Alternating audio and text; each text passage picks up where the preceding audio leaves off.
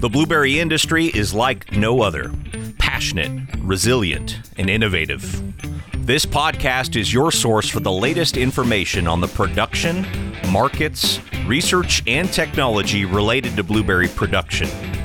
This is the business of blueberries. Here's your host, President of the U.S. Highbush Blueberry Council, Kasey Cronquist. Welcome back to another episode of the Business of Blueberries, the only podcast dedicated exclusively to the blueberry industry. We're back after a phenomenal week at the virtual conference and expo. Thank you very much for all who attended and made last week such a special experience. During the week, we had the opportunity to talk about inspiring possibilities for the industry, and we want to continue that conversation in today's episode.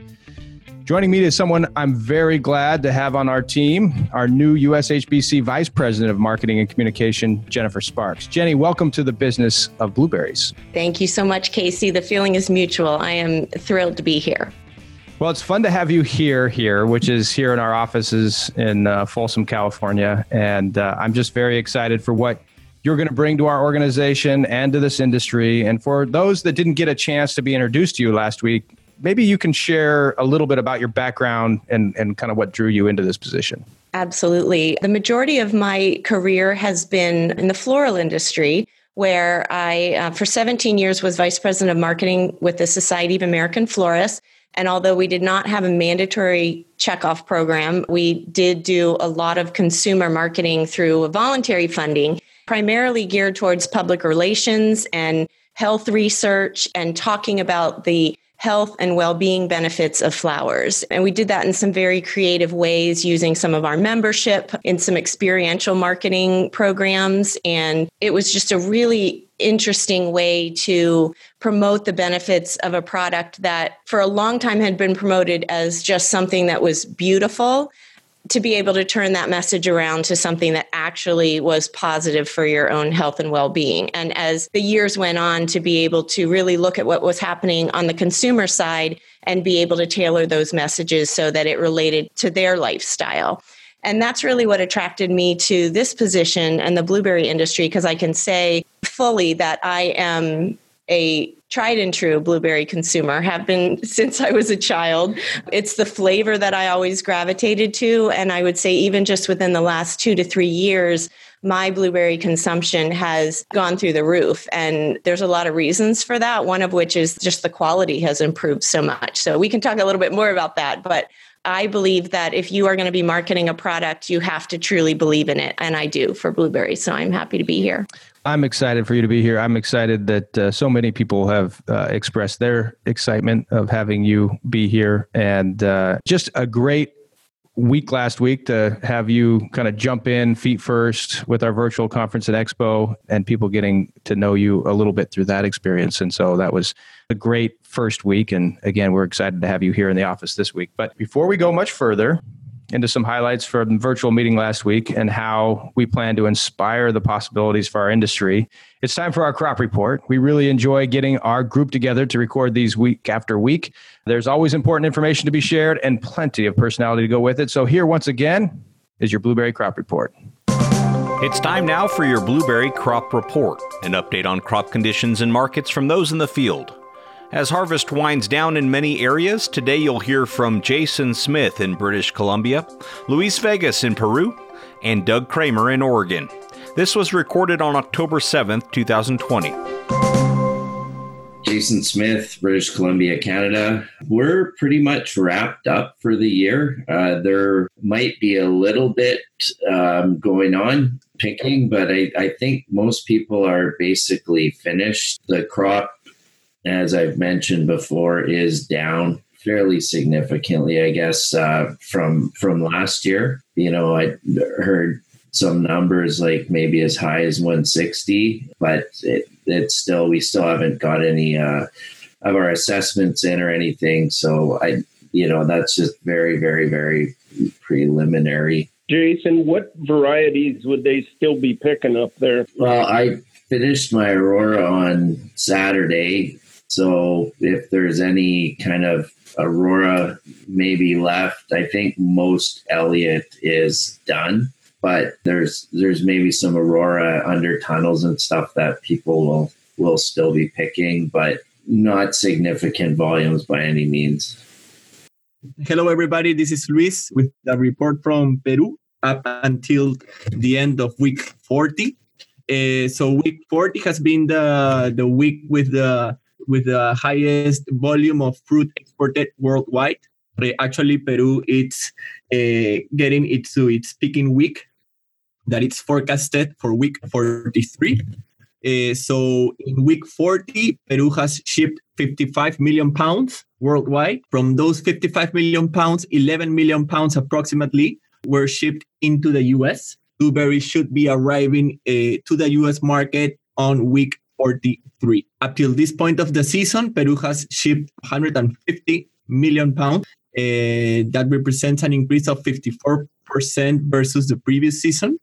Uh, and regarding our forecast, uh, it remains the same as on the previous report. However, our picking week has shifted one week from week 42 until to week 43. So that's the report from Peru. Good morning. This is Doug Krahmer from Oregon and Oregon is done harvesting at this point in time.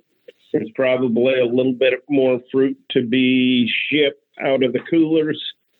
Uh, overall, Oregon had a good season, probably excellent on the quality end, about the same on the uh, volume side.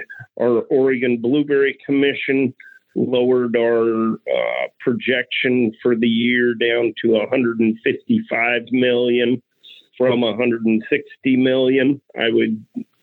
They're still projecting the 45% of our fruit went fresh and 55% went into the freeze. Harvest just ended on my particular operation yesterday, so that's why I'm pretty sure there's some fruit in coolers yet that need to be shipped, but probably in the next week, all that'll be cleaned up also.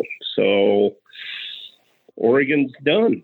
And as soon as we get our assessment in by the end of November, then we'll have a much better handle on where we are volume wise. So that's it for Oregon for the season. Thank you. Well, thanks again to our growers who take the time each and every week to provide this great information. We try to get these crop reports right around the time the podcast is released, so make sure you're subscribed to get this information as soon as it's reported. Again, I'm here with USHBC Vice President of Marketing and Communications, Jennifer Sparks. Jenni, what stands out to you from the experience last week in the virtual conference?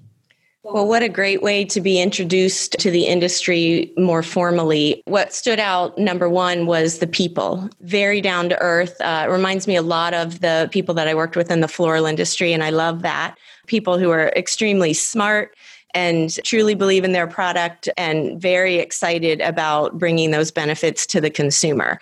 I also loved hearing a, a lot of the speakers who were talking about the eating experience and the need to delight the consumer. And that is so key when you are marketing a product to the consumer is to know that um, no matter what you know about your industry and no matter what your thoughts might be, the important thing is what is it going to say to the consumer and how there was a lot of discussion about creating habits so that it's not just a one time purchase. It's how do we get them coming back and coming back and wanting more and finding new and different ways to use the product. And I loved the discussion around that, and particularly Todd Egan from Costco talking about when he's looking at his berry purchasing and making sure that his consumer is going to be delighted all along the way. Um, and that's really what he looks for. I think that is such an important component, again, of marketing to the consumer is what does it say to me? In the past, traditional marketing was talking to the consumer, and now it's having a conversation with them. It's bringing them into the fold. It's showing them that you know them as in terms of their lifestyle and how how your product can fit into their lives and um, and that's what i always like to keep in mind no matter what the program is is you know what is it for the consumer to get them to go not just be a purchaser but an enthusiast and a loyalist to the product well and i know in your work with SAF, the Society of American Florists, that uh, you know you would put on a large conference once a year, and and yet you know in this current circumstance, we had to pivot to this virtual conference and uh, bringing all these people together. But I would say, obviously, one of the things that was exciting for me for you to experience because I was excited about seeing how many people were registering. We had over 1,100 folks in the industry registering to attend the event. We had on average, it appears to have about 300 people a day that were in and out of the conference. And we just touched a lot of people. And so as you came into this position, maybe you can just give your sense of what that inspiring possibility felt like for you you know what what is the future in your mind for blueberries as you go forward from here you know looking at what you saw this last week and the group of people that we're working for and the growers that are uh, represented by these efforts. What excites you? What's the inspiration?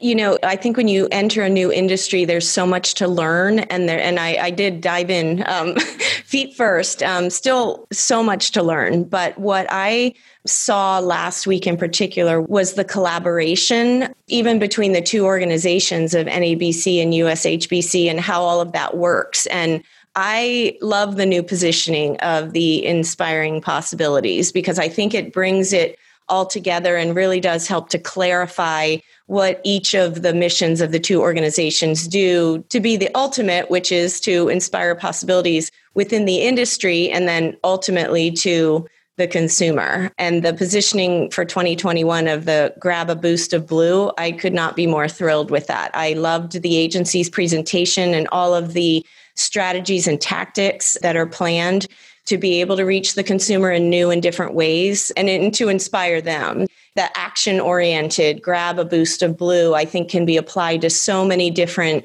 ways that blueberries can fit into the consumer lifestyle. And it's just a matter of reaching them in a way that will connect with them. Well, I absolutely appreciated not only the work that went into Boost of Blue, you know, starting with that foundation of the brand reveal, just giving everybody a sense of the way the foundation of the house is being built from. Uh, kind of that reorganization of the look, feel, the understanding of what the two organizations represent. That's been a, a work in progress since January, essentially, uh, when we kind of kicked off the need for that, you know, moving into a March meeting. But what that does is it just really creates that tone and tenor for the organization. It was inspiring for me to just watch, you know, uh, leaders like Brian Bocock and Carrie Ann and Denny and Jeff, of course, our committee chairman, take the lead and really encourage their fellow industry colleagues to run with this and let's wave the flag and, and really drive the category. And one of the things from last week that came out of our conference with Dr. Rimm, I believe it was Dr. Rimm that said the healthy swap and uh, I just thought that was the boost of blue combined with a great example of why that health message continues to pour forward for blueberries. Maybe you can talk a little bit about your experience with that health research pipeline. Like blueberries has this halo and you know we're both expanding and protecting it because it just has this phenomenal connection even michael hyatt in his keynote talked about it's one of only three fruits that he can eat in the keto diet and, and so it's just got this incredible positioning but you've got a lot of experience with that, you know, using health research and in, the case of floral behavioral health research. Maybe you can kind of talk about why that foundation has been so important to the product going forward. I think, you know, when you have research that you can point to that shows that your product is healthy for the consumer, that's fantastic. The blueberry industry has so much research that it's really important to make sure that we can make it digestible for the consumer. So, in other words, blueberries are high in antioxidants. Well, what does that mean for me? What does that mean for me and my lifestyle? And so, I think because there are so many great studies pointing to health benefits, there's so many opportunity, particularly on a PR from a PR standpoint, to reach so many different media outlets, but customize it to their readers and viewers that makes it meaningful for their lifestyle. And that's really where I would love to start digging into that. And a lot of the work that I did within the floral industry is taking that health research that we would do mostly from a behavioral research for flowers since you're not ingesting flowers but to to use those researchers as the spokes people to take the initial research out to unveil the research to the consumer press And then from there, how do we take those messages beyond that in a more informative, entertaining way for the consumer? So there's lots of ways that you can use to be able to dissect it and, and make sure that you're getting as much leverage out of that research and those studies as you can. It's important to make it relatable so that people can see the health part of it, but then the ease and the convenience and all of that and bring it all together. Yeah, and I think that just is what makes the work that was done on the Grab a Boost of Blue so great. Uh, the other thing that was fascinating this last week, uh, which was a first for our industry, you know, because of the virtual conference, it gave us the opportunity to do things differently. But working with retailers, in fact, this week we awarded two retailers. Uh, Todd Egan was a keynote speaker and Daryl from Publix, who was part of the 20th anniversary award. Uh, just a great opportunity for us to recognize retail partners in ways that we historically hadn't ever done. And we did two in one week. That's certainly one thing that I think's been, you know, missing in that initial blue wave where you have a retailer like him, you know, representing a rather large stake in the uh, success of our industry over time. And that's why he received the Alex Weatherby Award was he has done a lot in his own right, but there hadn't been the connection that we saw created this last week where he was able to talk to growers directly. And I think for those listening, you know, if you get a chance to go back and listen to that keynote remarks by Todd, it really sets you into a clearer understanding of what they're looking for. I mean, you know, his topic was the search of the perfect blueberry, and he's got a vision for how that how his organization is going to go about driving that demand within his what he called his customers his members. And i think connecting with him at the level we did this last week and just helping him show you know what it is that we bring to the table. I know during the the uh, shutdown you know we geofenced the costco stores to try to make sure that before people walked into that store they were getting pinged with an alert to consider buying blueberries from us. And and those are the things that you know we can be collaborating on especially in times like that. But more importantly as we go forward from here connecting dots with relationships with people who are influential in their consumer relationships their customers in his case members. And i think there's just so much of that opportunity out there. I agree. And i think that what i came away from the conference last week was so inspired by not just the meetings because that was a you know an internal look at the workings of the organizations and all of the great hard work that you know has been done and continues to be done. But then the educational content that was provided so valuable. And i can only imagine that those who attended came out of that so inspired to be able to create those relationships and know how to do it. And i think that organizations like NABC and USHBC, that's the role that we have to play is to be able to help make those connections and that's the value that the organization brings to the industry and, and, I think that's something we're going to. Uh, you and I talked about this just yesterday, actually. You know, just the value proposition of NABC and and where USHBC is a federal checkoff and NABC is a trade member-driven dues association a lot of what I think we'll see over the next year is people joining NABC for that connection. What we're offering in both the virtual and in person is, you know, suppliers and stakeholders and customers having a place to get together and help us drive this boost to blue. And I think to me, uh, more than ever, the industry needs to come together to figure out this next blue wave because that's really where the secret sauce is in all this. That if we can continue to run towards that vanishing point of opportunity, there is going to be a lot of success together in driving that demand up. And to the extent that I've had conversations with growers who feel like that saturation of the consumer base has been met, you know, um, the facts don't agree. That there is uh, really a lot more left out there that we need to tap into, and that doesn't even include the global demand conversation. You know, so the fact that we may be feeling like blueberries are everywhere, and thankfully, we've done a good job driving awareness, but now it's matter of innovation and driving that category towards these new ideas, new creative. I know that I appreciate seeing even the microbrew business embracing blueberries for their brews. And not that that hasn't been a thing but you just see increasingly more people getting creative. And that's really what we need is people thinking about these possibilities. So kind of coming back to the whole brand proposition and how we got here that this next wave needs to be inspired by all the creatives that are out there that can take this healthy, incredible blueberry and do some new things with it that we haven't thought about yet or we need to do more of. That's right. At one point, one of the meetings that I sat in about the, one of the food service programs and a bartender and you know in a blueberry manhattan or something. And and just again it's that wow i never would have thought of that. I never oh i, I loved that. And whether it's something that you might not drink again but it makes you think when you are in the store next time oh my gosh i'm going to get blueberries because there's so many different ways that I can use them. For me as a consumer, my best way of using them is not necessarily in a recipe, but I just like to eat them right out of the container. And that's the majority of my consumption. Somebody else is going to be someone who loves to try new recipes and they, and that's why we need to be touching all of these people in lots of different ways.